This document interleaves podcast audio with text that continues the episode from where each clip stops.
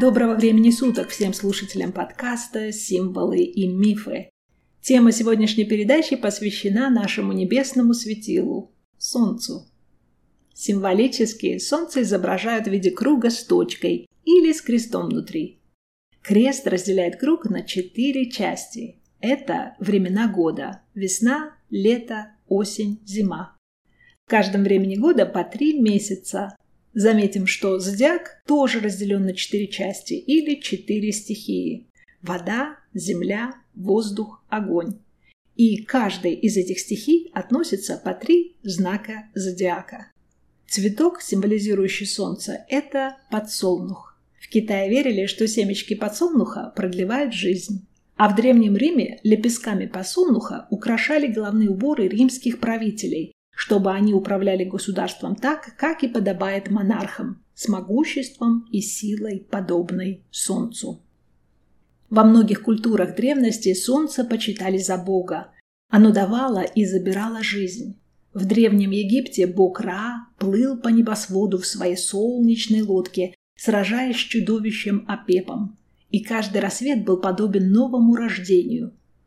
Утром жрецы исполняли восемь ритуалов, посвященных Солнцу, известных только им, в храмах, украшенных крылатыми солнечными дисками, которых почитали как символ жизни и разрушения. О Солнце есть множество мифов. Его славили, ему поклонялись. В мифах народов Севера Солнце появилось от костра, а у некоторых народов Центральной Америки Солнце было домом усопших. У древних ацтеков были мифы о множестве солнц. Первым солнцем у ацтеков был бог севера и ночи Тецкатлипока. Это солнце было тусклым, и на земле жили великаны. Разные боги, обитающие в этот период на небесах, начали ссориться между собой. Каждый из них хотел иметь власть над землей, и вскоре первое солнце было свергнуто с неба а великаны, жившие на земле, были съедены ягуарами.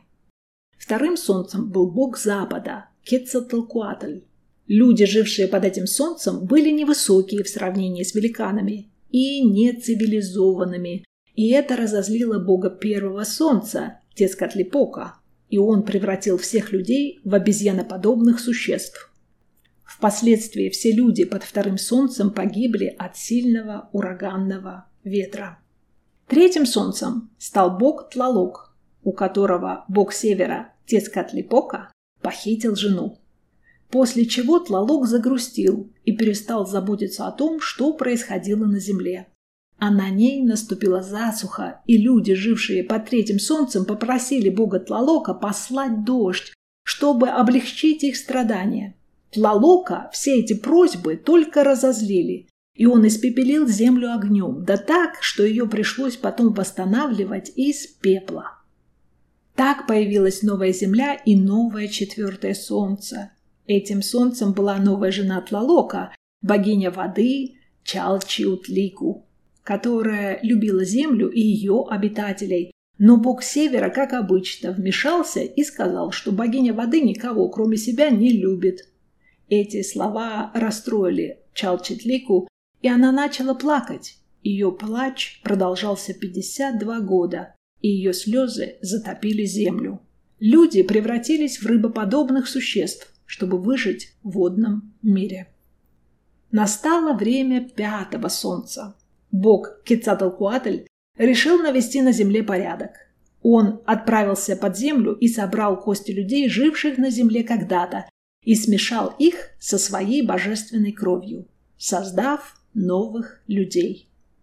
Эти люди были нашими далекими предками, и, согласно легендам ацтеков, все мы все еще живем под пятым солнцем. А руководит пятым солнцем бог войны Хвитзилопочтли, который умеет отражать атаки других богов, борющихся за владение землей. О множестве солнц упоминается и в китайской мифологии, хотя в Китае больше уделяют времени Луне, а не Солнцу. По мифам этой страны когда-то было 10 солнечных богов, и каждый из них выходил на небо по очереди. Так, один день светило первое солнце, второй – второе и так далее. В мире был порядок и благоденствие. Но через некоторое время все эти 10 солнц богов решили не ждать своей очереди, чтобы светить на небе, и начали выходить на небо все вместе. Вначале землянам очень понравилось столько много света и тепла, но этот свет и тепло превратились в испепеляющую жару, и на поверхности земли жить стало нелегко. Другие боги начали уговаривать десять богов солнц выходить на небо по очереди, так как это было раньше, но ни одно из солнц не хотело уступать другим в первенстве, и солнца продолжали жечь землю. Боги решили прибегнуть к помощи лучника, который один за другим сразил непокорное солнце своими магическими стрелами, оставив на небе только одно, которое и освещает нашу землю до сих пор. В жаркие дни в Китае была традиция выпускать стрелы в солнце, чтобы оно не жгло землю и всегда помнило о лучнике и его магических стрелах. Мифы о палящем солнце были и у древних греков. Гелиос, бог солнца, каждое утро ездил на своей огненной колеснице по небу. И каждый вечер он возвращался в свой дворец, чтобы отдохнуть от долгого дня, проведенного в колеснице. На земле в это время наступала ночь. У Гелиуса был сын, Фаэтон, который как-то выбросил у отца его огненную колесницу, чтобы самому прокатиться по небу. Гелиус согласился, предупредив сына о том, чтобы тот был осторожен, ведь кони в упряжке колесницы могли почувствовать, что вожжи находятся в руках другого бога. Фаэтон уверил отца в том, что он будет очень осторожен. Но как только Фаэтон почувствовал, какая это необычная колесница и сколько в ней лошадиных сил, обещание он свое забыл и в порыве молодости решил попробовать разные повороты. Не справился он с управлением, и огненная колесница приблизилась очень близко к поверхности земли.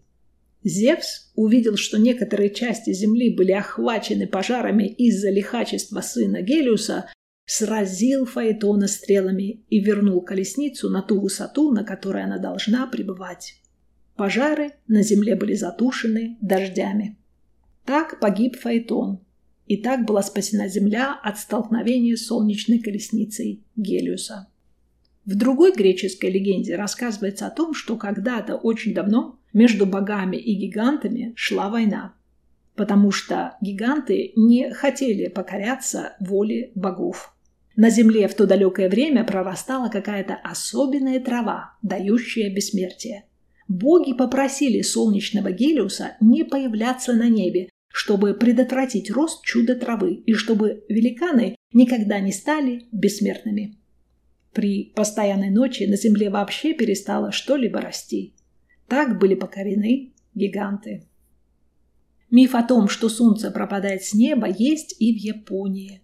Но в этом мифе совсем другие персонажи. Аматерасу была дочерью богов японского пантеона, которые послали ее на небо, чтобы она осветила землю. Но у богини Солнца был завистливый брат, бог непогоды, который забрал небесное царство у Аматерасу. Богиня Солнца очень из-за этого расстроилась и ушла жить в пещеру. На земле настала постоянная ночь, и все живое на ее поверхности начало страдать без света. Многие боги пытались уговорить Аматерасу вернуться на небо, но она продолжала свой отшельнический образ жизни, скрываясь в пещере. Тогда боги поставили перед входом в пещеру огромное зеркало и позвали богиню танцев и веселья, чтобы та развеселила скрывшуюся в пещере богини солнца. Аматерасу услышала какой-то шум и смех. Подойдя к выходу из пещеры, она увидела танцующую богиню и других богов, которые громко смеялись. Она спросила, что их так развеселило. «О, Аматерасу!» — сказали боги. Вот тут стоит богиня света, очень похожая на тебя, только наверняка намного тебя сильнее. Выйди и посмотри. Как только Аматерасу вышла из пещеры, она увидела свое отражение в большом зеркале, но сразу не поняла, что это зеркало и что это всего лишь отражение ее самой, а не какая-то другая богиня солнца.